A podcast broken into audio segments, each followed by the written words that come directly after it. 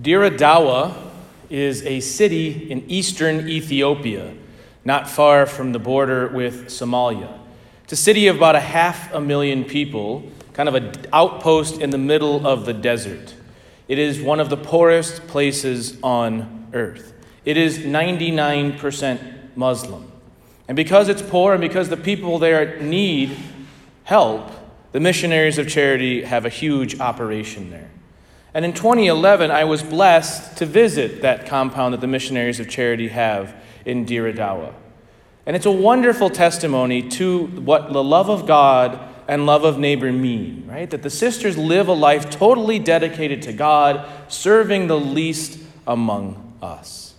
And in particular, I was struck there because the sisters there in Ethiopia and in Somalia, that area of the world, there's a, there's a root drug, I can't remember the name of it, but it's a hallucinogen.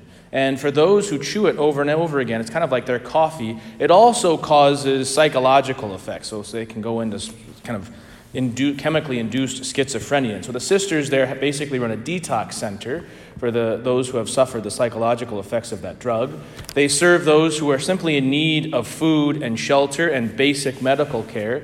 But they also, when I was there in 2011, had a medical clinic. The reason they were able to have a medical clinic is because one of the missionaries of charity was a medical doctor. And I remember meeting her. I don't remember talking to her at all. I don't remember if she even said anything. When I met her, I was absolutely struck. And for the first time in my life, really, this was 2011, I'd already made my first vows and was studying for and information for the priesthood and Dominican life. But it struck me, really, the, the total gift of self to God and neighbor that that sister was. Here she was, she was German. She had probably lived a very comfortable life before she entered the missionaries of charity. But such was her gift absolute, total, without reservation. Were there sacrifices? Absolutely. But the Lord used that gift to serve the least among us. And this is, brothers and sisters, what it means to love, to give without reservation, to allow ourselves to find ourselves in relationship, in unity, in service to others, to God and to our neighbor. And because God loves us so much, we know what it's like to receive that kind of love. Because, well, first and foremost, we all have life. Our parents chose to give us life. And we have this life as a result of that sacrificial gift. But we also know the challenges, the other side of love.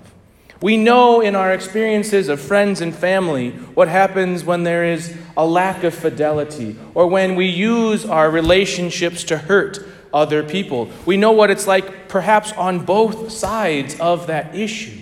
And so when it comes to love, we hold back. We are afraid to offer ourselves to each other fully because we've seen what happens when that trust, when that respect is misused or abused. At the same time, the only way we will find happiness, joy, and peace in this world and in this life, the only way we're going to make this world a better place is in relationship to one another.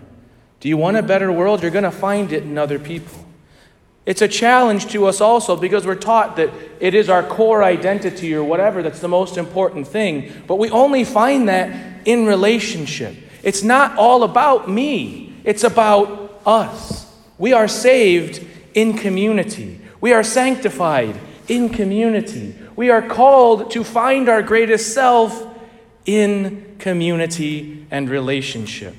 Pope Benedict had this to say a while ago Only in the acceptance of the other, accepting also the apparent limitations on my freedom that derive from respect for that of the other, only by entering into the net of dependence that finally makes us a single family, am I on the path to communal freedom. We are called to love. We are called to find ourselves in relationship, but we have to take that step. But when we turn to God Himself, we also see that God is relationship. That though God is one in nature, he is three in persons. We also know that Jesus Christ, when he, the second person of the Trinity, when God became flesh, when God became a human, he was both fully human and fully divine. We know from our faith that heaven is simply the perfect relationship with God and all of the souls united to him. Relationship and love is all that will be in the end. And so we are called to find ourselves in love. But love not as this world defines it, but as God does. He uses Jesus the same verb for love in this gospel the love of God and love of neighbor. It's agape. It's a self sacrificing love, it's a self emptying love we find ourselves by losing ourselves in service and in relationship to the other. We do this in relationship to God through prayer, through faithfully receiving the sacraments, through forming our conscience according to the truth and teachings of His church, and putting those above everything else. We not only do that, but we do that in finding relationship within the body of Christ, within the church, within the community of the saints. In our neighbors, we love and we find our love often when we have that relationship with God and neighbor. We find ourselves going to the margins, to the poorest of the poor. Oftentimes, there's this inherent con- competition, right? We have to love God equally to loving neighbor. It's a beautiful and wonderful synergy that love is. If we love God, we cannot help but love our neighbor. If we love our neighbor, if we truly love them, it must lead us to God.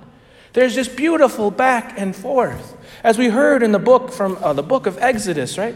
We have to love those who are the least, who are the most vulnerable among us, because we recognize in their poverty and in their struggle our own poverty and struggle and reliance on another. Love of God and love of neighbor is all relationship. Love is all and it's all that will remain. Everything else will pass away except for love. The challenges of this world are real. The difficulty of love and of giving yourself to another is real. But like that missionary of charity, that doctor, that sister, giving yourself totally to God and to neighbor is the one thing that will make your life meaningful and peaceful, and it's the one thing that will make this world a better place.